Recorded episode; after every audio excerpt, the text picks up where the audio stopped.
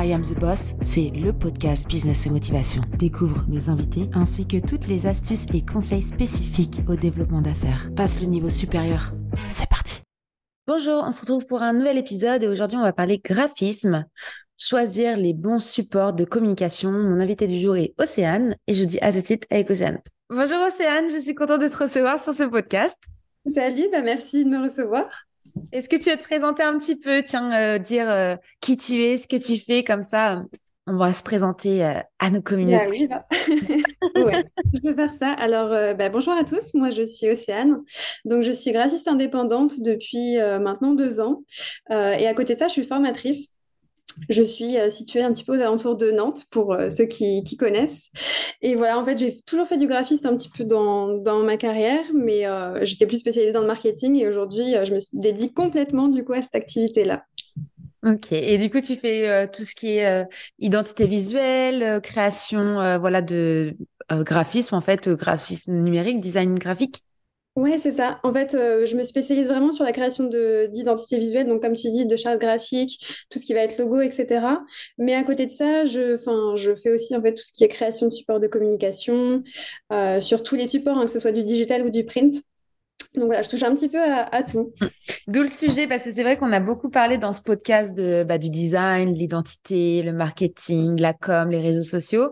Mais c'est vrai que parler vraiment des supports de communication, euh, je trouve que c'est important de retourner un peu dans cet euh, esprit de print, parce que c'est vrai qu'on a beaucoup laissé euh, l'impression de côté de par bah, la crise sanitaire, etc. C'est vrai qu'on a un peu changé nos habitudes, aussi pour l'écologie. C'est vrai qu'aujourd'hui, on, on, a moins l'habitude de d'imprimer. On essaye de faire attention à ce qu'on imprime, on essaye de digitaliser au maximum les choses. Mais bon, c'est vrai que quand ah. il y a des commerciaux, ils ont forcément besoin de d'avoir des outils d'aide à la vente quand ils vont en, rendez-vous commercial, même si la tablette c'est bien, l'ordinateur c'est bien, c'est vrai que voilà, les supports de com c'est quand même, je pense, essentiel quand, quand tu fais de la prospection, quand tu fais, quand es dans le commerce, quand tu as une entreprise. Enfin, donc voilà, je voulais, je voulais vous parler un peu de ce sujet-là avec toi. Je me suis dit bon, t'es formatrice, ça va le faire.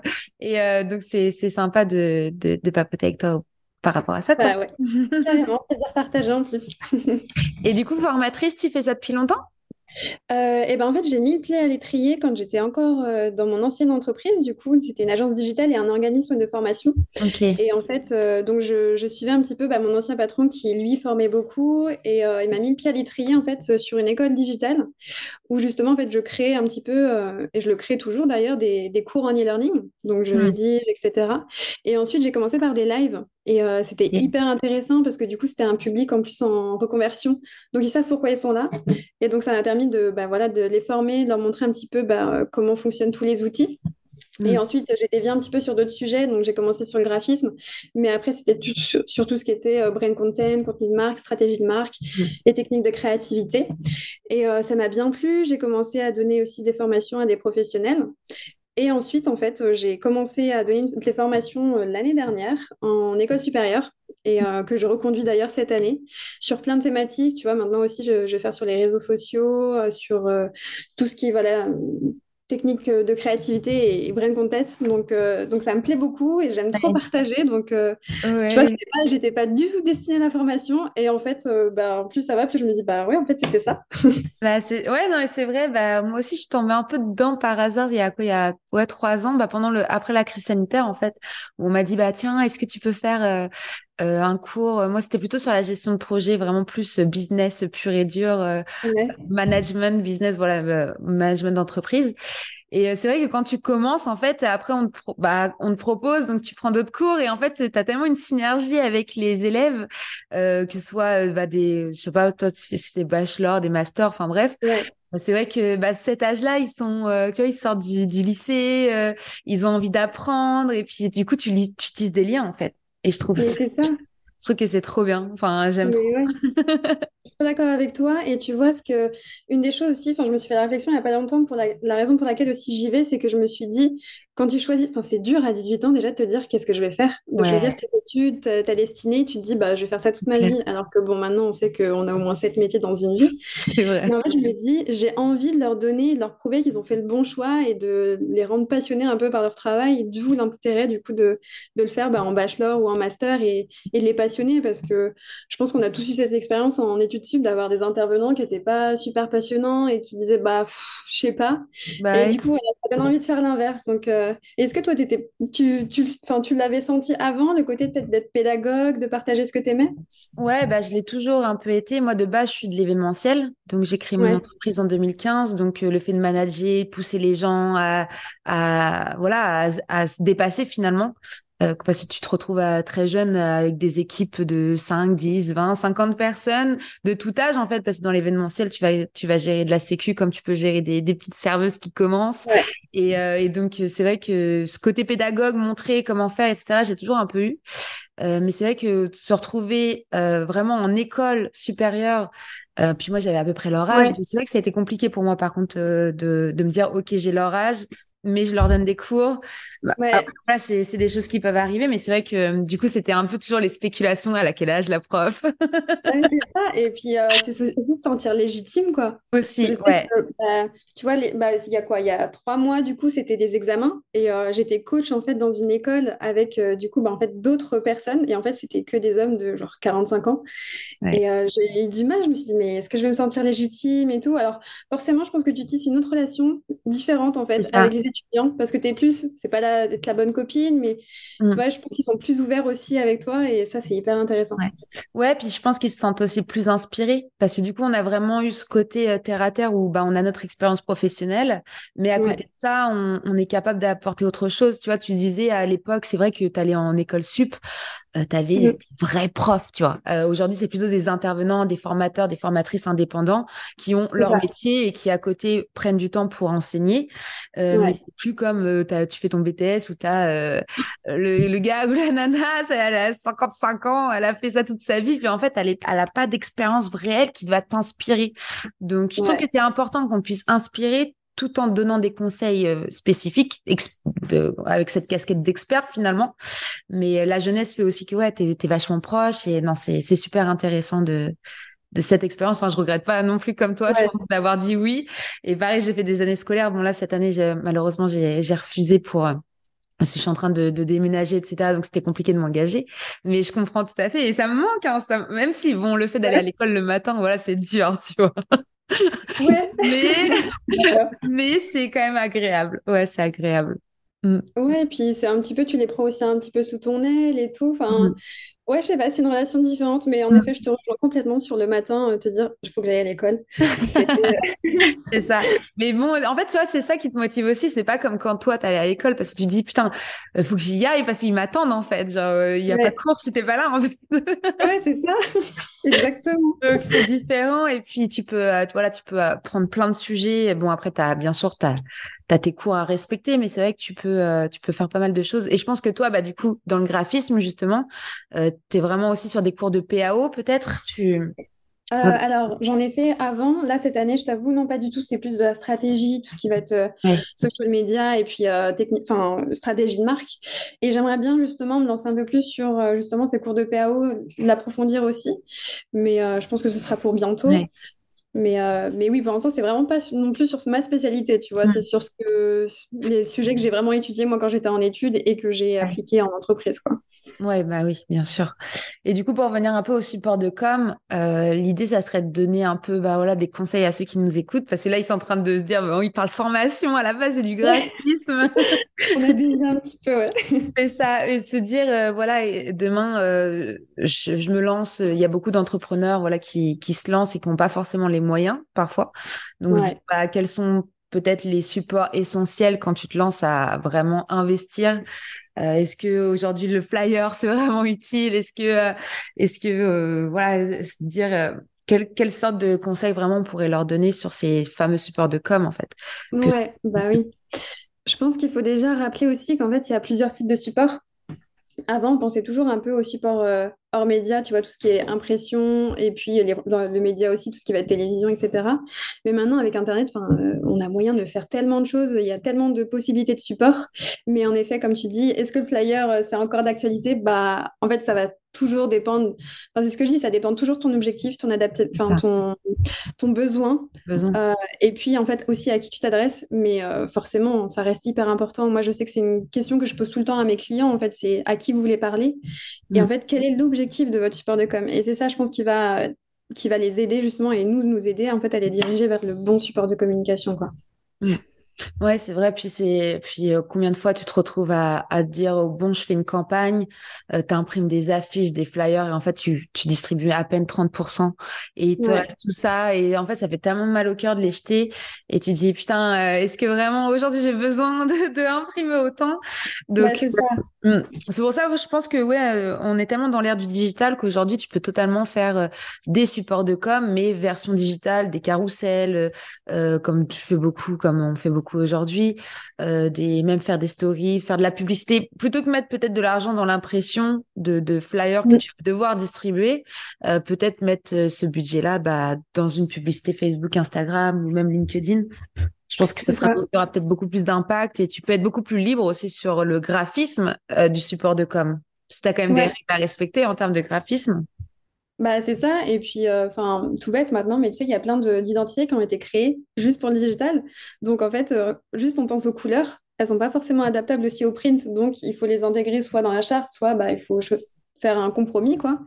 Mais euh, de toute façon, je pense aussi, pour en revenir au, à l'objectif du support de communication. Maintenant, ce qui est important, c'est aussi de garder quand même le côté tangible. On l'a perdu un petit peu ce côté-là et, et, en fait, c'est super parce que sur Internet, on peut modifier, on peut poster plein de choses, enfin, faire plein de supports et c'est tout le temps modifiable. Mais ce qu'il y a, c'est que ça va pas rester.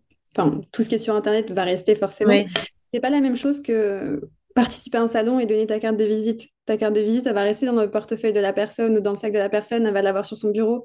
Elle va vraiment toucher, ça crée vraiment un lien, une connexion avec euh, bah, ton, ta potentielle audience.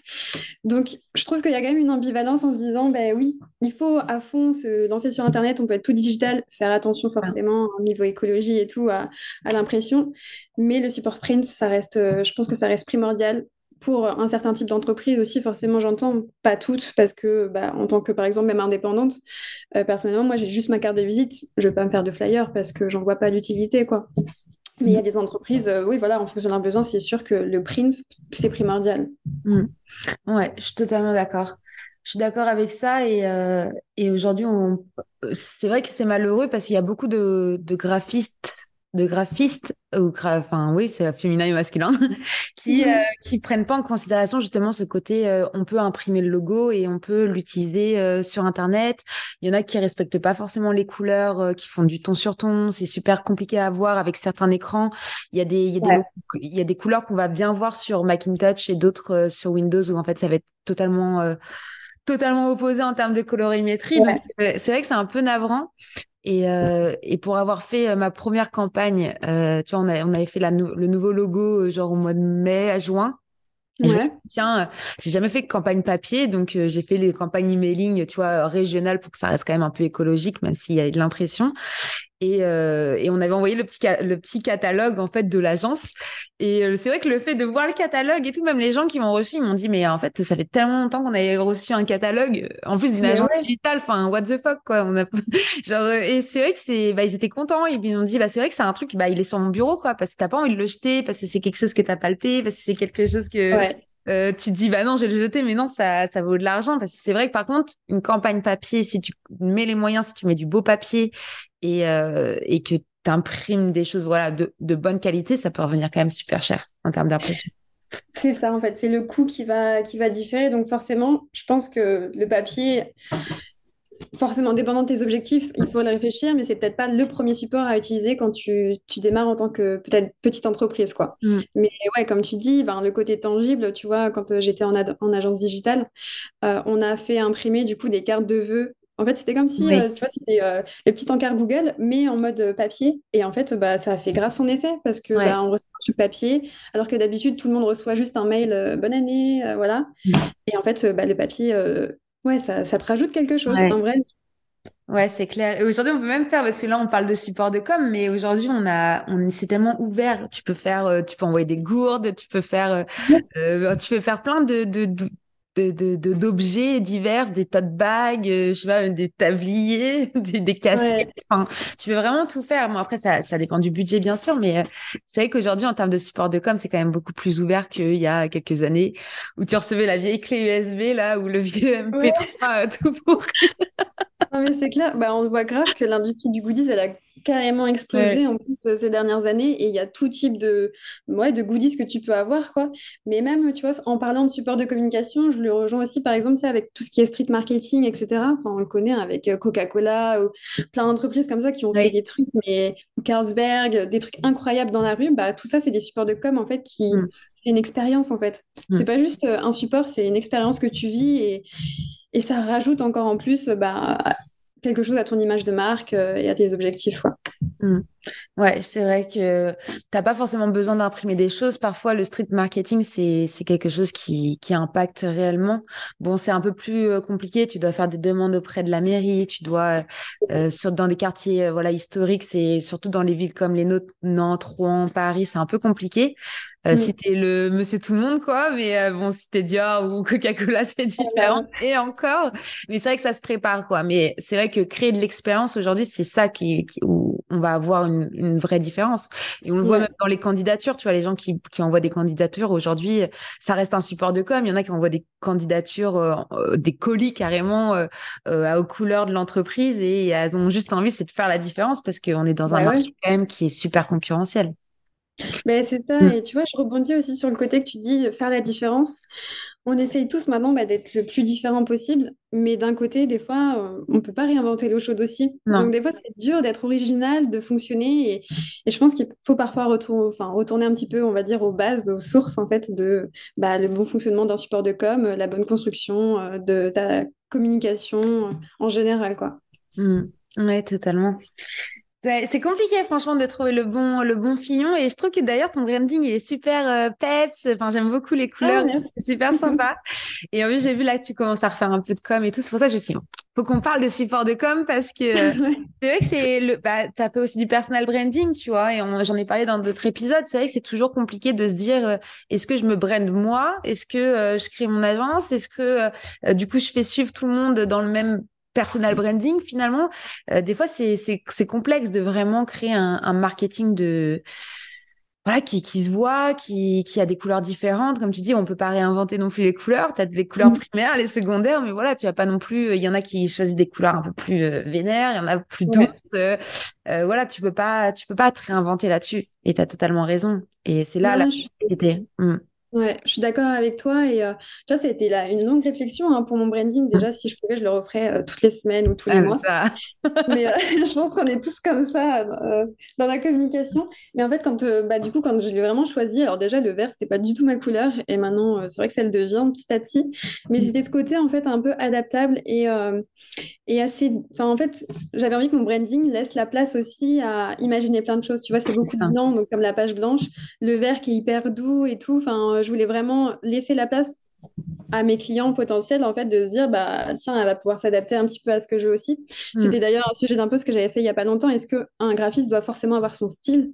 Mm. parce que enfin moi je sais que j'adore toucher à tout j'adore plein de styles. Alors on, on a vécu une discussion on s'est dit bah en fait on a tous forcément un petit style qui va se dénoter etc mais la clé en fait c'est l'adaptabilité. Et je pense que c'est comme ça aussi que je l'ai conçu.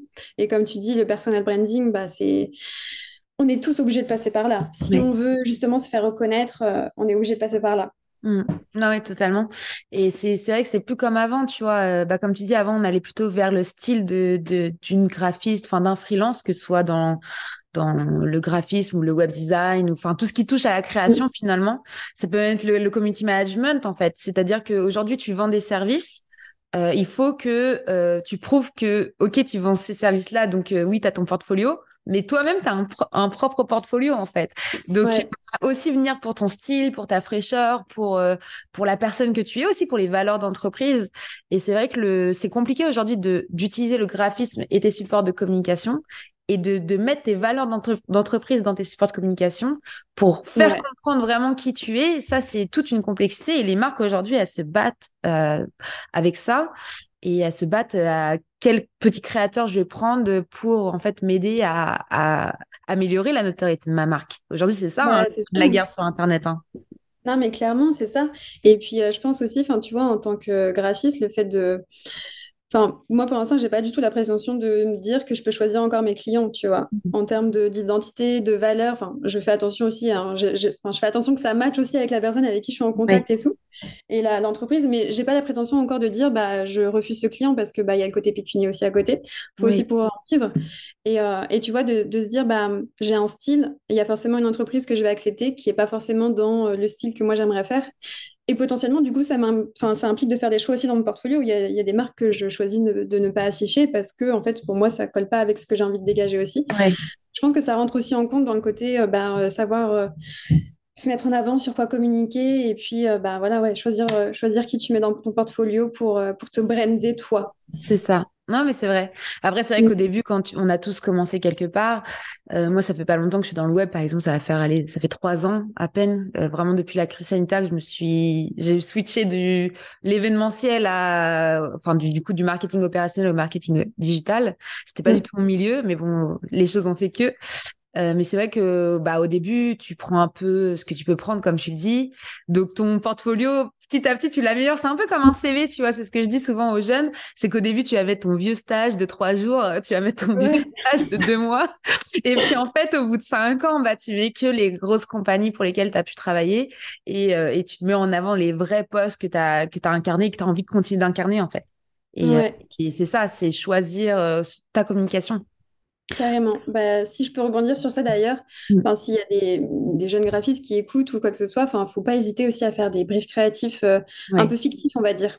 Tout ce qui est euh, fictif, en fait, ça te permet déjà en fait, de choisir dans quelle direction tu veux aller, de potentiellement tester des nouvelles choses et de mettre en avant quelque chose que tu n'aurais pas pu si c'était un vrai client ou, ou quoi que ce soit. Donc, euh, ouais, faire des briefs fictifs, euh, ça aide aussi euh, à ça. Ouais, j'en ai beaucoup vu et c'est vrai que c'est au moins tu arrives un peu plus à cerner le style, même si je sais que tu n'aimes pas trop qu'on dise ça. Je suis d'accord avec toi parce que chaque graphiste a quand même une patte, mais c'est vrai que normalement il est capable de tout faire en fait. Un vrai graphiste, il est Mm. capable de, de faire tous les styles. Mais c'est vrai ça. que bon, parfois il y a il y a des filles, elles vont être un peu plus girly, euh, avec des formes toujours un peu plus rondes. Il y a les Mm. mecs, bah, il y a les mecs, tu sais que c'est un mec, tu vois. Il y a des couleurs qu'il choisit. Bah, euh, c'est vrai qu'entre un homme et une femme aussi, une- un graphiste homme, un graphiste femme, euh, tu peux retrouver énormément de différences. Et c'est pas pour euh, faire de la discrimination ou Mm. quoi. Mais je le vois même dans le web. hein. Euh, je prends une nana qui me fait un site internet et un mec qui me fait un site internet. Il y a des choses que voilà, mais euh, des fois j'ai dit mais pourquoi ton titre il est gros comme ça en fait? Bon, je sais pas, Ouais. je l'ai laissé comme ça. Bah non en fait. genre. Et la nana, elle va faire attention à ces choses-là en fait. Donc ouais, peut-être qu'ils ont pas le même sens du détail. Euh, et c'est vrai qu'on voit plus de nanas en community management et en graphisme euh, que d'hommes en soi. C'est, je sais pas, hein, c'est. Mm. Ouais, je suis, je suis assez d'accord avec toi et je pense qu'aussi ce qui va différer en fait entre, et encore une fois comme tu dis sans faire de discrimination parce que non, non. ça l'est pas, mais en fait je pense qu'il y a aussi des hommes qui vont plus se diriger vers certains euh, types d'activités, tu Oui. vois, euh, et puis d'autres, euh, enfin des femmes plus vers tel type d'en- d'entreprise. Mm. Enfin, je, je sais que je vois, je vois très peu en fait d'hommes aller euh, faire par exemple le logo d'une esthéticienne. Alors il y en a, hein, euh, Ouais. Oui, oui, oui, voilà, oui. il y en a. Je, Il y en a, mais c'est vrai que c'est, c'est vrai, Et- c'est vrai, t'as raison avec ça. Voilà, il y a plus tendance peut-être à avoir cette séparation un petit peu, pas forcément euh, visible, on va dire, au premier abord, mais de, des, des domaines d'activité, quoi. Ouais, je vois ce que tu veux dire. Oui, c'est vrai. Bah après, voilà, chacun, euh, chacun fait comme il veut et puis prend aussi les opportunités. Après, c'est Mm. vrai que moi, par contre, tu vois, euh, en termes de, de, de clientèle, je vais peut-être avoir 10% de femmes, tu vois. Genre, euh, je travaille Ouais. seulement qu'avec des hommes, avec des, avec des, des entreprises un peu plus masculines, peut-être. Et, euh, et ça me plaît. Et eux, ils, ça plaît aussi qu'ils travaillent avec des femmes, avec une femme, enfin, le fait de travailler avec une femme, parce que justement, ils ont un peu moins d'aller-retour, peut-être, tu vois, sur les livrables, euh, peut-être qu'on est plus attentif, peut-être qu'on est plus empathique, je sais pas, tu vois, mais il y a des choses qui font que parfois, euh, de toute façon, on dit toujours qu'une bonne entreprise, c'est un homme et une femme. hein. Et c'est, Ouais. C'est, toujours le bon, euh, le bon match parce qu'ils se comprennent, parce que t'a- t'avances euh, avec des idées complémentaires. Ah ouais, j'avais jamais entendu ça, mais euh, ouais, peut-être vu comme ça, Ouais. j'avoue. On le dit beaucoup dans la tech parce que moi, je, euh, quand même, je fréquente beaucoup le milieu de la tech et toutes les startups qui réussissent en général, Ouais. c'est toujours un homme et une femme. Euh. Pour la complémentarité, pour, euh, pour la vision, pour, tu pour plein de choses en fait. Après, bon, Mm. il y a toujours les casquettes qui, qui divergent aussi. Tu, tu vas toujours avoir quelqu'un un peu plus euh, technique et l'autre un peu plus commercial ou euh, quelqu'un plus financier, et puis l'autre, il y a toujours quelqu'un un peu plus terre à terre, de toute façon, dans un bon binôme d'entreprise. C'est ça. un qui va aller trop loin et l'autre qui veut le freiner un petit peu. C'est ça. Non, attends, je te recadre. C'est toujours ça. C'est un peu l'artiste, un peu le, le, visionnaire, tu vois, et puis la personne, non, calme-toi, on n'a plus d'argent, là, on va, on va arrêter de faire du packaging. ouais. Non. Et d'ailleurs, ouais, on n'a pas parlé du packaging tiens, dans le support de com. Et euh, c'est vrai qu'on voit de plus en plus les marques, elles font euh, de plus en plus de patterns, euh, tu vois, de plus en plus de, de choses qui font que c'est pas que le logo, c'est c'est pas qu'une seule couleur, c'est tout ce qui va avec, en fait, tout le tout l'univers qui va avec la marque. Et ouais. trop bien. non, mais c'est hyper important le packaging et on voit que maintenant les marques, elles essayent quand même de bah, de se démarquer et de, de proposer, bah, comme on parlait tout à l'heure, en fait, euh, une expérience. Et euh, le packaging, bah, c'est bah, encore une fois une chose de tangible. Et, euh, et, maintenant, il y a plein de graphistes qui te proposent. Alors, parfois, il y a des trucs qui ne collent pas du tout avec ce qu'est le produit réel ou quoi que ce soit. mais ça colle à l'identité et c'est ce qui fait que tu te démarques. Dans les... Enfin, tout bête, mais quand tu vas dans les rayons de supermarché, j'ai vu un post sur LinkedIn il n'y a pas longtemps. Je sais, je saurais plus dire qui c'est, mais il était dans un rayon, en fait, et c'était toutes les marques de café. Et même la, la marque distributrice copiait en fait le packaging des autres marques de café. Et au final, tu te, tu te démarquais pas. Et il y avait une toute petite marque juste en bas des rayons qui était la seule différente. Mais bah, du coup, c'est la seule qui attire l'œil. Bon, malheureusement, elle était en bas du rayon. Mais enfin, en fait, il y a, il y a trop une volonté de s'uniformiser ou de copier les plus grands quand en fait euh, on a tellement de possibilités euh, en termes de créativité sur les packaging que enfin faut y aller quoi, faut oser, même si ça coûte cher. Euh, j'avoue, un beau packaging ça coûte cher. C'est vrai, c'est vrai que ça coûte cher, mais c'est encore une fois, c'est l'expérience. Après, je peux comprendre hein, pour avoir travaillé avec euh, plusieurs euh, marques de e-commerce. Bah euh, oui, c'est vrai que si tu réduis un peu tes prix pour que ce soit pas non plus trop trop cher pour le client, bah faut quand même que tu réduises aussi tes dépenses packaging.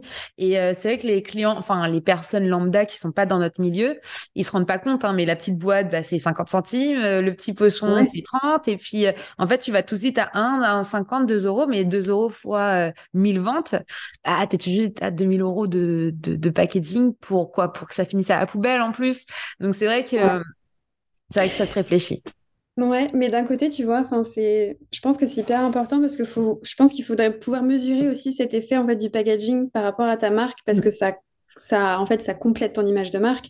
Et est-ce que justement la personne qui va recevoir ton packaging chez elle avec euh, le, petit, petit, enfin, le petit écriteau qui va bien, merci pour ta commande, super, avec euh, plein de petits trucs euh, hyper sympas. Et à côté de ça, en fait, elle recevrait un paquet bah, juste dans un pochon plastique, tu sais, comme tu pourrais avoir peut-être de, sites chinois ou je sais pas quoi. Bah, en fait, ça va donner plus de valeur à, ton, à ta marque. Et est-ce que justement, cette personne-là, elle sera encore plus à même de recommander chez toi? Ou alors, elle se dit, bah, j'ai pas eu une expérience hyper personnalisée, pourquoi j'irais pas voir chez la concurrence, même si le produit est super, hein, peut-être que je ne sais pas si ça se mesure, s'il y a des, études qui ont été enfin, montrées dessus, justement, euh, l'impact en fait, du packaging comme ça sur euh, les envois de colis ou. Bah là, il y, a eu un... ouais, il y a eu un scandale là euh, récemment bah, sur TikTok. Toujours maintenant, les gens ils servent trop de TikTok pour, pour faire des coups de gueule. Euh, c'était sur Jacques Mus, justement, en disant que euh, bah, tu achètes un sac à 600 balles et en fait, ça arrive dans une toute petite boîte en carton toute pourrite, euh, même pas ah protégée, même pas emballée. Donc, il y a des nanas qui pètent les plombs en mode regardez la tronche de mon sac, il est déformé alors qu'il coûte presque 1000 euros quand même. Et ah c'est vrai que cette, juste cette expérience-là, bah, ça a fait un gros un gros une, mauvaise pub en fait parce que du coup il y a plein de personnes qui se sont dit ouais c'est vrai moi aussi j'ai reçu comme ça euh, machin. C'est vrai que pour le prix bah tu t'attends quand même à une, expérience quoi. Tu mets 1000 euros dans un sac à main euh, t'as pas mm. envie de le, le, le, voir arriver dans une petite boîte toute pourrite euh, avec juste un tote bag quoi t'as envie quand même de surtout quand tu vois leurs invitations euh, tu vois pour les pour les fashion week et tout ouais ou même enfin ce qu'ils ont fait là aux Galeries Lafayette tu vois les énormes bags tout ce qu'ils font comme communication en mode 3D enfin tu dis quand même il y a de l'expérience mais digitale il n'y a pas d'expérience ah client réel où tu ouvres ta boîte, tu dis ah ouais, c'est Jacques Mus quoi. Genre limite tu ça ouais. une boîte rigide que tu gardes quoi. Enfin, c'est Jacques Mus, bah quoi. Il y en a plein qui gardent leur boîte comme ça, mais tu sais, ça me fait trop rire parce qu'il n'y a pas longtemps, j'ai. Alors, euh, complètement à part, mais j'ai commandé en fait des pièces de voiture. c'est complètement à part. Et en fait, bah, c'était hyper bien protégé, tout, enfin, trop bien emballé. Bah, limite, je pense que mieux que Jacques Mus, du coup. Ouais, bah oui. Enfin, la, la dissonance, alors. Euh, c'est quand même une marque de mode. Et une marque de garage, bon, c'est des pièces de voiture, tu te dis, bon, ça devrait pas casser, mais c'était hyper bien protégé, bien emballé, la belle, enfin, une bonne petite boîte, etc. Donc, ouais, je trouve qu'il y a quand même une ouais, différence. Il y, a une différence. Non, mais c'est clair. Et bah, comme, voilà, c'est comme tu dis, c'est le packaging, ça, ça, reste quand même une expérience et c'est un support de com et bah, ça passe par du graphisme digital, mais après, tu l'as, tu l'as entre tes mains, les clients l'ont entre les mains. Et je trouve que c'est important, quoi. Surtout quand tu quand es sur une gamme de prix quand même haut de gamme, tu peux pas te permettre d'économiser de l'argent sur du packaging. Bah, c'est ça. Enfin, l'expérience client, elle est... enfin, il faut la valoriser, justement, quoi. Ah. Mm. Ce qui fait partie de, des marques de luxe, même si, ok, tu poses un petit logo et ta pièce, elle, coûte je ne sais combien maintenant du logo. Il y a toute l'expérience qui va avec. Donc, mm. ouais, c'est un petit peu dommage, du coup, pour eux. Ouais, encore, encore, tu vois, parce que parfois, tu, tu peux acheter sur des marketplaces comme euh, les Galeries Lafayette, par exemple. Donc, que tu reçois dans un carton, dans un tote bag, bon, c'est passé par une marketplace. Mm. Mais quand tu passes par le site euh, officiel et que tu reçois comme ça, non, c'est chaud quand même. enfin bon. Du coup, bah, en tout cas, merci beaucoup pour, euh, pour ton temps, pour cet épisode. C'était sympa de papoter graphisme, support de com. Bah, merci à toi, ça m'a fait hyper plaisir de parler, enfin de discuter de ça avec toi, même si on a quand même un petit peu dévié. ouais, toujours. J'aime bien. Justement, ça fait partie un peu du talk et euh, je me dis peut-être que on a fait passer du temps dans la voiture à quelqu'un qui était dans les bouchons, qui était énervé. Au moins, ça lui a fait plaisir de nous écouter. Je suis d'accord, les podcasts dans la voiture, c'est trop bien. on valide les podcasts dans la voiture encore. Du coup, et euh, bah écoute, je vais mettre toutes tes références dans le, les ressources de l'épisode, ton site, enfin euh, ton LinkedIn, ton Instagram, tout ça, tout ça, pour qu'on puisse te retrouver. Et, euh, et au plaisir de se voir euh, à Nantes, à Rouen, à Paris. Quand bah, ouais. tu me dis. je suis, donc. Bah, merci. merci. en tout cas pour cette opportunité, hein. ça m'a fait vraiment plaisir. Ouais, c'était sympa. Et puis, bah, on vous dit à bientôt tout le monde. Et puis, passez une bonne journée, une bonne soirée. bonne journée, bonne soirée. Ciao. Merci d'écouter I Am the Boss et si l'épisode t'a plu, n'hésite pas à me laisser 5 étoiles sur Apple Podcast. Découvre Squadmate, la plateforme qui pop tes idées pour que tu puisses déléguer en toute sérénité. Je t'assure qu'il n'a jamais été aussi simple de recruter. À très vite.